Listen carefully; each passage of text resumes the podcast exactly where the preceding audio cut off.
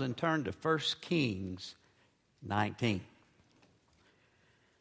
While you're turning, don't forget that next Sunday is what? We remember you mothers. So don't forget us fathers. All right, kids, help your mama remember that next week uh, is Father's Day. Look forward to spending time on that. First Kings 19, verse 1. When Ahab got home, he told Jezebel, by the way, I hope there's not any women in here with the name Jezebel, but if it is, I'm not talking about you, okay?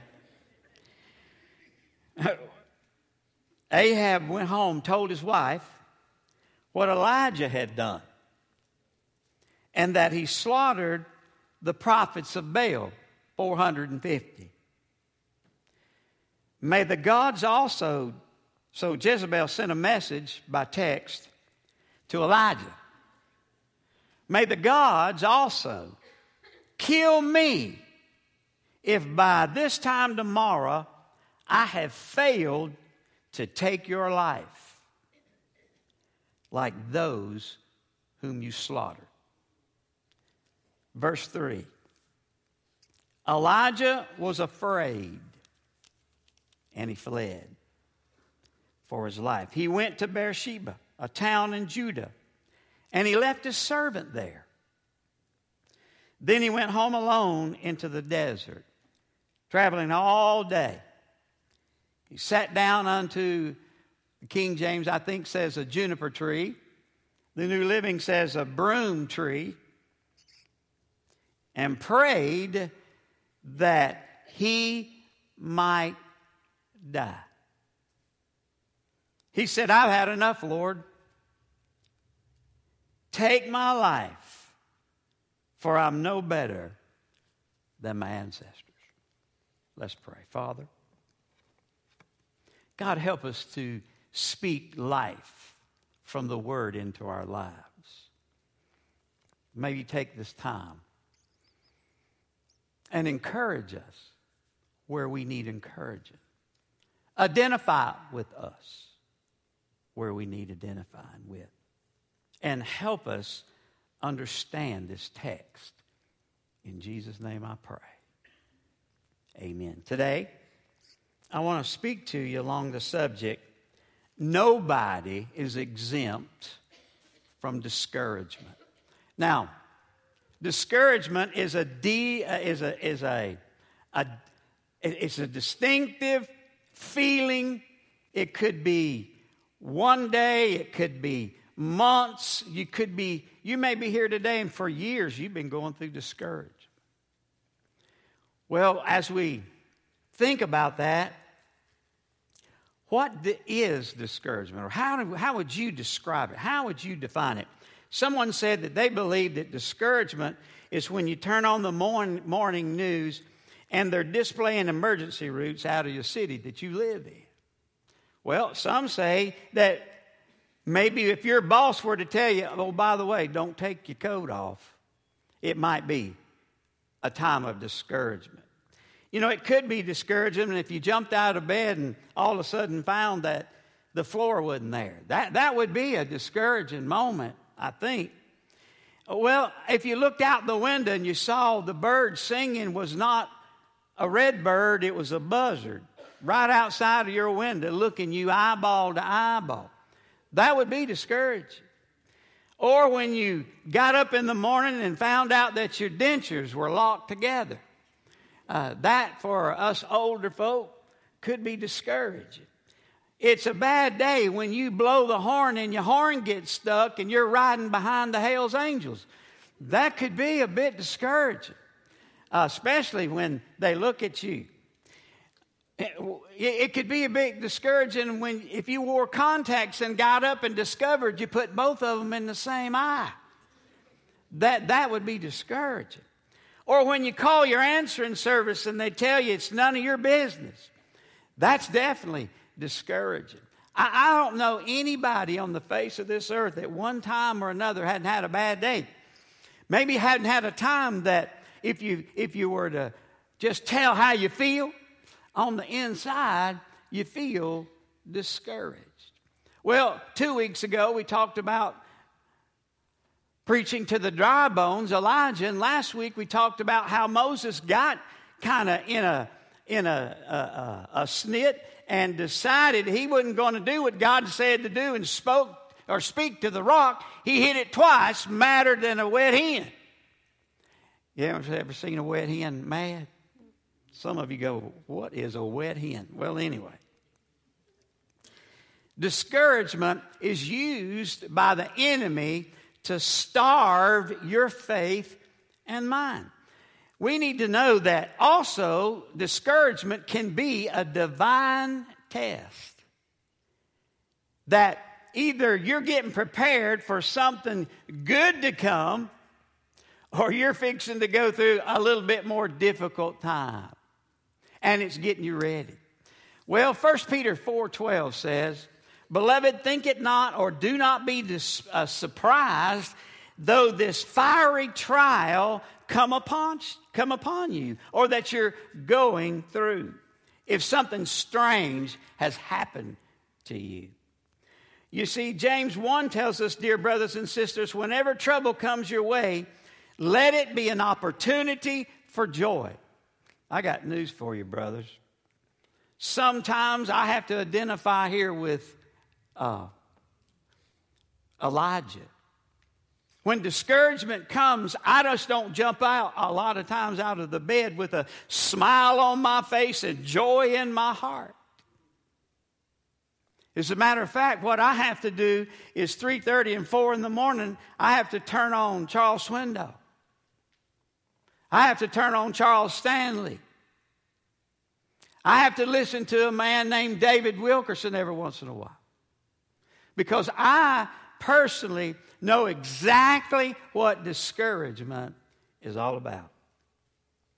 Well, today, I want to show you that not only can I get discouraged, and I have a feeling that some of you have either you've already faced that or you're in the middle of it right now.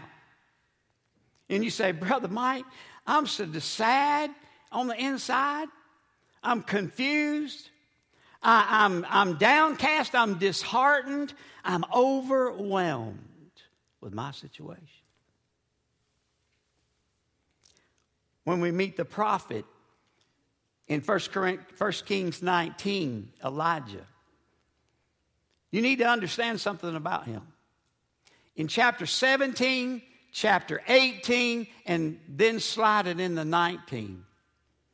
Elijah has just experienced 16 miracles. 16 miracles. Now, I wonder here today have you experienced a miracle before? I don't believe some of you realize just what a miracle, unless you knew the history and walked the steps that I've walked for 30 years, that this place is. Or how it even got here. Or should it even have gotten here? It wouldn't have gotten here had it been up to the enemy. Tyler, do me a favor and go get me a glass of water.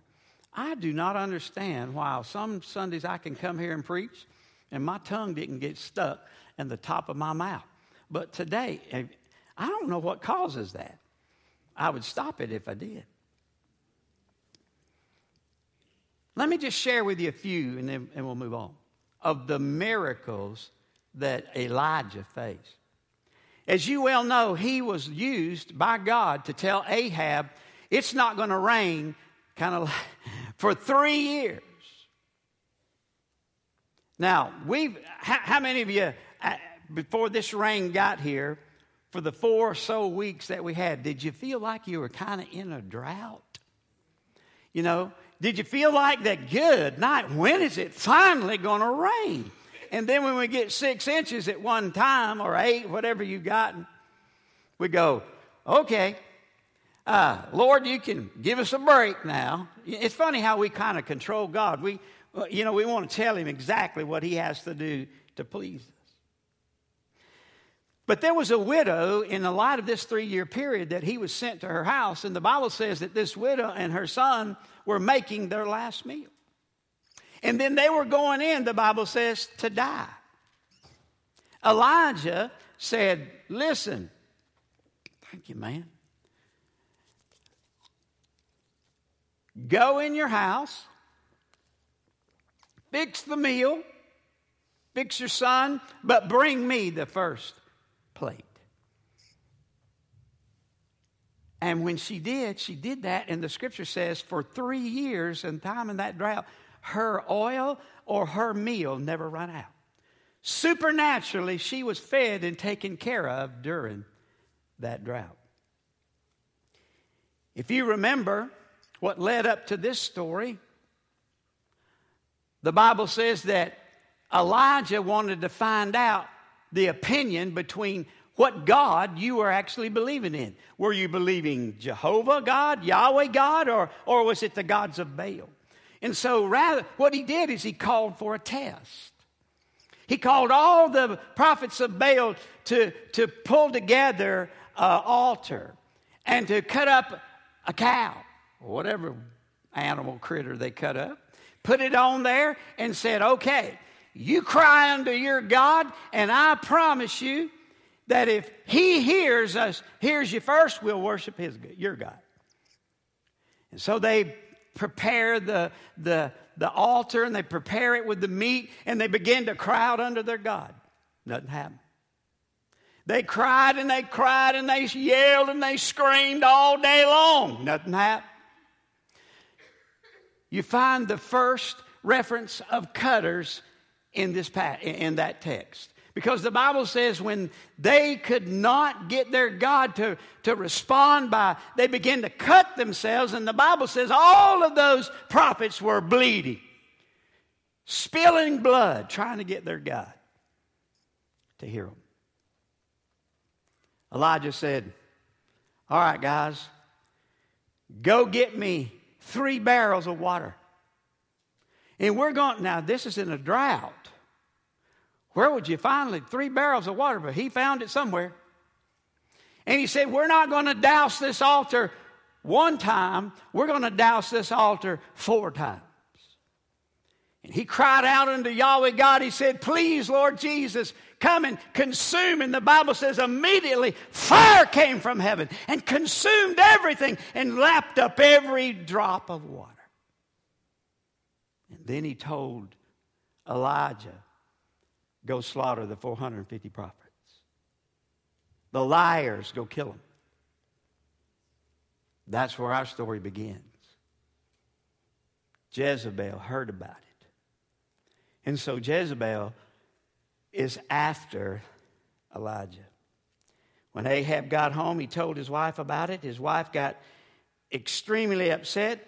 And in verse 2, the Bible tells us that she sent a message Elijah, in 24 hours, you are going to die. I'm going to see to it that you die. Now, Elijah just come off a, a high. He come off a victory. He come off of, of, of declaring it's not going to rain. And then all of a sudden, at the end of three years, he calls for rain and it comes, and there's a great cloud that covers everything and drenches the earth. But now we see Elijah in a different frame of mind. The Bible says what Elijah was doing in verse 2, he heard a threat.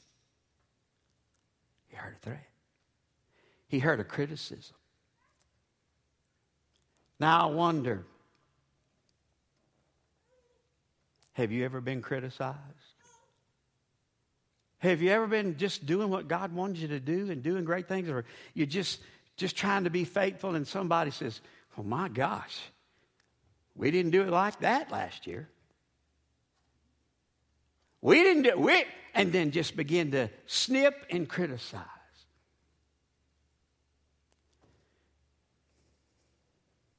Well, preacher, I heard another preacher preach this message, and he sure done a good, better job than you're doing. Well, bless his heart. And then all of a sudden, all of these, it's kind of like what Moses was hearing in the wilderness. But you see, Elijah got a threat. I've only had one threat on my life. Man came to me, and, and I don't let people come over on the phone anymore at one or two in the morning and visit with me because of that. But this dude weighed about 450 pounds. I was in Bethlehem, Georgia, and he said, I need to come over with you and talk to you. I, I need to speak to you. I said, Well, come on. I was sitting outside waiting on him when he drove up. When he got there, he grabbed me by the collar, and I looked like a chihuahua compared to that guy. And he lifted me up on the ground.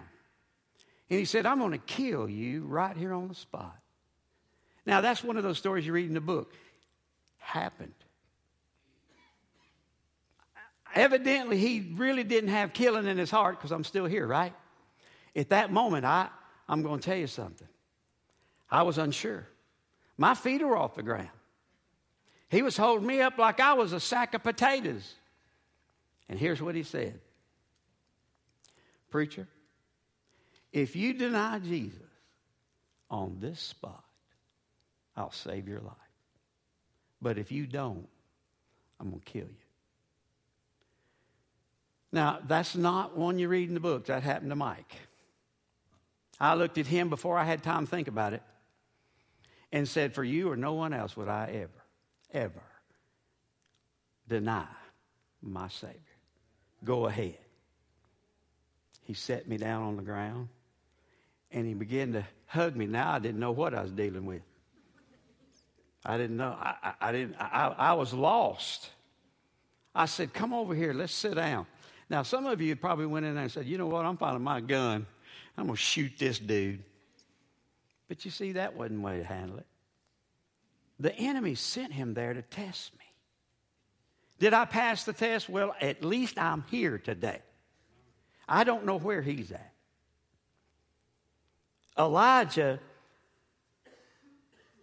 he listened to the wrong voice. You see, I'm convinced that all of us are hearing things.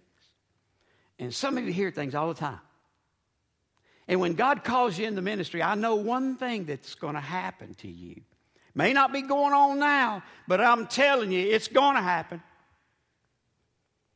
You're going to run into an Elijah discouraging word. You're going to face a time when, when, like I said last week, it was, you're going to face dryness. You're going to feel, feel like that nobody else looks at things or is excited about things like you are. And you're going to hear a negative word. You better be careful of the counsel you listen to because you can get wrong counsel, especially if it's not what God wants you to do. Now, all of us, I'm, I, I'm probably dating myself, but how many of you used to watch the show or have you seen it on Hee Haw? Raise it, raise it high. Well, some of you don't know what Hee Haw is, but it's a group of old country boys laying on the front porch, half lit, drowning their sorrows with dogs by their side. And they, they were, they're spread out over a porch like the week's wash, and they're singing this jingle gloom, despair, and agony on me. Oh, y'all remember that? Deep, dark depression, excessive misery. Whoa! If it weren't for bad luck, I'd have no luck at all. Gloom, despair, and agony on me. Y'all remember that? Well, I'm going to tell you something. That's also describing discouragement. We all have that tendency to face it, to go through it. And Elijah would have chimed in with the hee uh, with hee haw boys and sang with them back there, all alone. Why? Because he listened to the wrong voice. Now look, you're going to find out people have all kind of theological opinions. You're going to find out that people have all kind of, of, of opinions about the way you whatever how you preach and how you teach and how you sing and, and, and what you do and what you look like. I mean it's kind of a common uh, and i don't take this wrong in any way but when i go to a funeral i hear this almost every time. Well preacher you probably look one, like one today. Now i've been to a lot of rodeos and I've been to four years of Bible college and, and two years after that in seminary. And I have yet to look in a book and find out what a preacher is supposed to look like. Just haven't. So, when I find that out, now some of you have settled in your mind that it must be one that wears a tie and a coat. I call those monkey suits. But I do wear them at a funeral. I can't help it. I can't break that. But now up here, I feel comfortable. But you take an old river rat like me, born on the Tennessee River, I, I, am telling you, when we had to wear the three piece and the, the vest, and, all, and I was overweight too, the buttons were sticking way out, and you, it's terrible. Just uncomfortable. If you have to have a preacher in a suit, I'm sure somewhere you might find one somewhere. In Genesis 3, chapter 1, the Bible tells us that Adam and Eve were in a perfect environment. And it was just the third chapter, but then here comes a voice speaking in Adam's ear. Adam, you see that tree over there? He said, Yeah. I also know God told me not to eat of it. Adam said, uh, Eve said, We're not supposed to partake of that fruit.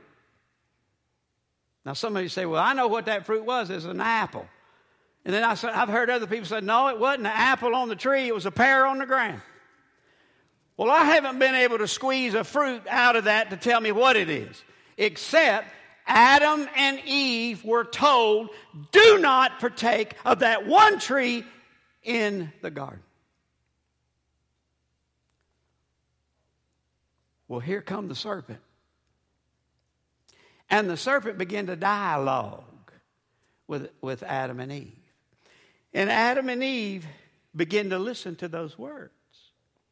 And before long, they said, You know what? I believe you're right, serpent. I don't believe God would hold back anything from us. I don't believe God would hold back and tell us no. I, I think you're right. He didn't really mean that. And before long, we're here in the mess that we're in because they listened to the wrong voice. You see, I believe that there is a voice that we can trust and that we can listen to, and that eh, even when no one else will follow it, it's called the voice of God. Now, it's sad if you haven't heard, nor sensed, nor felt the still small voice of our Lord. Right now, some of you are convinced that you're not going to come out of your discouragement. And that for whatever reason you're discouraged, you feel like, if, if you get it like I do, I get a heaviness. I get one of those like, Dear God, give me a break. Why am I feeling this way? Why do I feel so down and, and sad and, and discouraged and it feels like it's not going to go away? By the way, I felt that a ton in the last 30 years. But I never can run it off on my own. I have to ask God to help me. I have to praise God and let me tell you something. I go to everybody that I can listen to that I know are theologically sound. I don't listen to nuts. But anybody that's been proven to me to be theologically sound and, a, and a, a man of the word, I go to them and I listen. And I let God speak to me. You know, if I'd have been in my day, if Noah had been around, I'd have listened to him, wouldn't you? Boy, he caught a lot of criticism when he was building that boat, didn't he? And the Bible just gives us a certain amount about that. And, but it tells us that Noah went and built an ark. And everybody thought he had lost his mind. But then it began to rain and began to make sense. But do you know that the Bible also tells us that after all that and after that great victory and all that, he went and got drunk and exposed himself to his sons. Moses, as we looked at last week, he did just about everything he could, kicking and screaming how God told him, but then finally come down to the end. As I said, he, instead of speaking to the rock, he hit the rock twice, and the Bible says, immediately God says, You're not taking my children into the promised land. What about Abraham? Abraham was a fa- great father of our faith. Abraham, it just looks like he did everything right, except when he got with his wife and was going into a city, he'd tell his wife to lie. He said, Don't you tell them that you're my wife, you tell them you're my sister.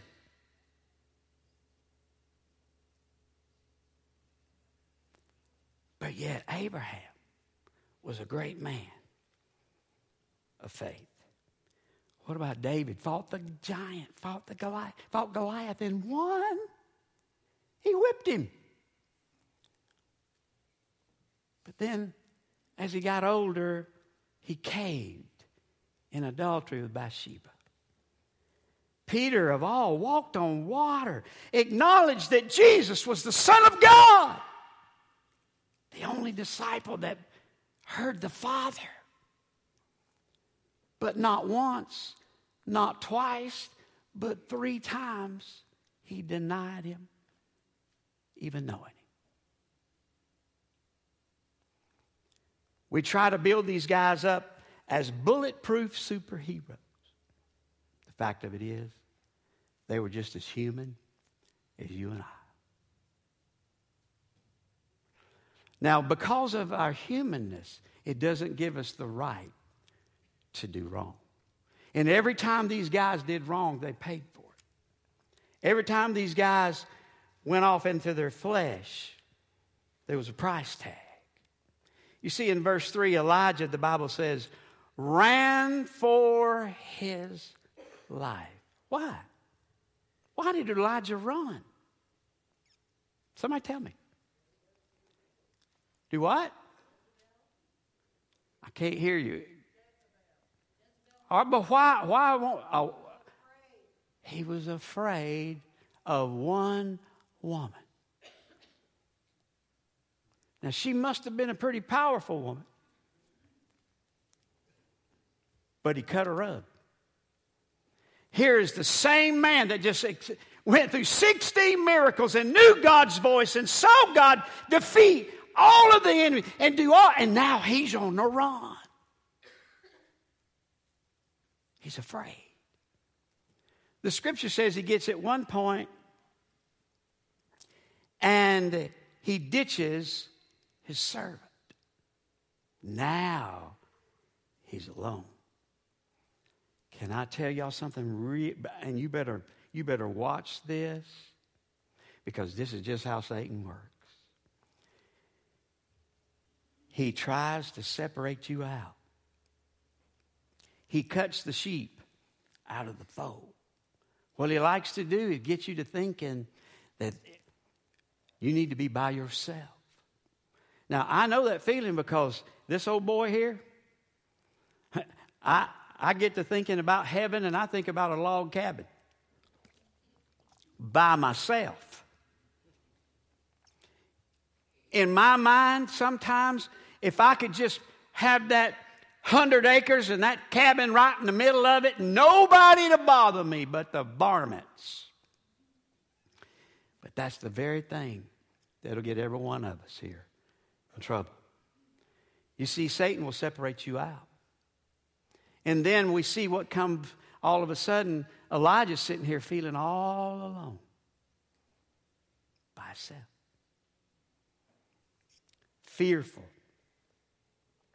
You see, he got into where he was over, overwhelmed. The Bible says he was under a juniper tree or a broom tree, and he's praying, God, I'm sick of this. I'm ready to go home. I'm not going to ask you, but I'll tell you. I've had those thoughts myself. I'm not going to ask you if you've ever thought that. But you see, discouragement will do that. It'll get you thinking you're overwhelmed and nothing's going to change. And before long, you're begging to die. This is the same prophet that we read about all in victory, and now he is in a funk of discouragement. The first sign of trouble, Elijah hit the road. Now, ladies and gentlemen, we're all human, and we all have a human side. And we all get to feeling like sometimes I'm not what I ought to be, I'm not what I should be. This is not the way I want it to be in my life. I don't want to be facing, I don't want to be having these feelings. But sometimes you have to face those, just like Elijah. Because you're under a divine test. This is a test of God. You'll follow Elijah all the way through till you find him in a cave and God saying, Elijah, hey, Elijah, where are you at? And then Elijah would give him all of the excuses why he was there. And then he'd ask me, Hey, Elijah, where are you at? You know where you at? He never lambasted him. He never said, Well, I'm ashamed of you, Elijah, acting like that. That's the crazy. Now, see, that's how some of you treat others. But you see, God said, Where are you at, man? You see, the second thing I want you to see is that not only was Elijah listening to the wrong voice, but he was leaning in the wrong direction. Now, let me ask you a question. How many of you here today think or feel like you're going right exactly the way God wants you to go? You're doing exactly today what God would have you to do. You're exactly in your heart at peace with Jesus. You're at peace with the Lord. You're doing, you know without a shadow of a doubt that you're in God's complete will today. If you know that, that's a good thing. You know, while I, I really do believe that in my life, it's kind of like a little illustration with a boy after church came up to his pastor and said, Pastor, when I grow up, I'm going to become a doctor and I'm going to make a lot of money. And when I do, I'm going to give you a lot of money. And that pastor looked at that little boy and he said, Well, that's sort of kind of you and generous, but why are you going to give me all that money? He said, Because my daddy says you're the poorest preacher we've ever had.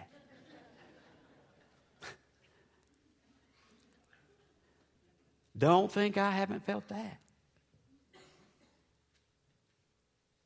And some of you, when you look into heaven and you, and you know Jesus in your heart and, and you know things are just not the way you want it to be, and you go, Lord Jesus, I'm the poorest, I'm the poorest servant you've ever had. I'm not doing anything you're telling me to do.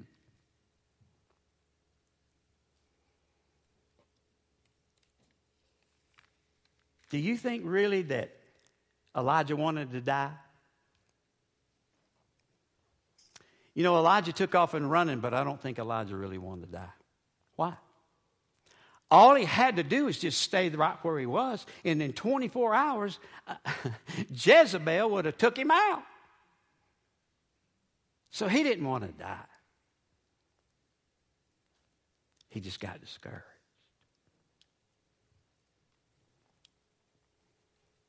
Sometimes we get to thinking we're big stuff, get a little cocky.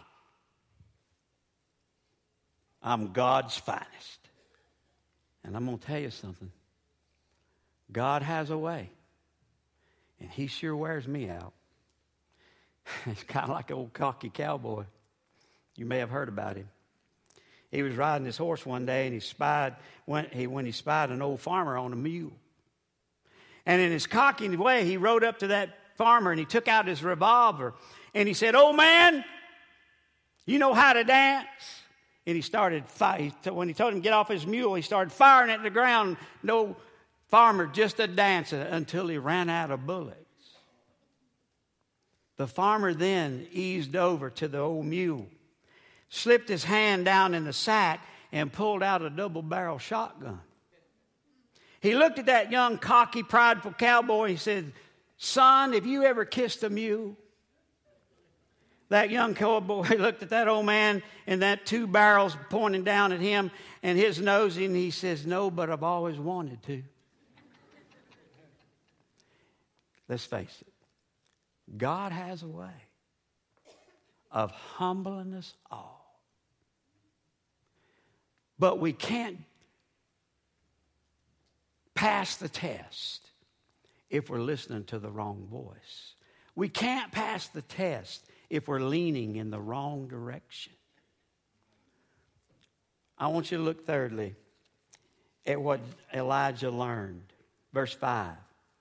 Elijah was wearied and tired and worn out. He was sleeping, and an angel touched him and told him to get up, wake up, and eat. Verse 6 says Elijah looked around and saw some of the bread, some bread baking on hot stones in a jar of water, and he ate the bread and drank the water, and he laid down again. Elijah learned that God is still God, and that God is still good, and that God is not going to leave you. So when you get discouraged, and you will, just remember God is right there with you. We're all going to get older. Some of us going to get sicker. Some of us are going to take on new positions, and we think, and, and, and, and it's an exciting time until trouble comes. But don't forget, if you've lost your mate, if you've lost a child, you know what I learned about losing two little girls? God is still there. He didn't leave me, He's still with me. Now, it doesn't mean I don't get discouraged. It doesn't mean that there's not times that, that I don't have great struggles, because I do. But God's never left me. The Bible says Elijah was exhausted and that he needed some rest. He needed some food from heaven. I'm going to tell you something. Some of you may take this Bible and you may habitually, out of duty, out of guilt, read it. But, ladies and gentlemen, until you learn to use this word to feed you, you're going to stay discouraged. You're going to stay defeated because you can't do it. Elijah won none of those battles, he just experienced them. He was human. And then all of a sudden, he was in a fog. Ladies and gentlemen, God is still. And no matter what in our future, even as a church, remember, God knows what He's doing. He knows what He's doing with you. He's knowing, he knows what He's wanting to do with you and your wife and your kids. He even knows the wives He's going to send our young guys. He already knows.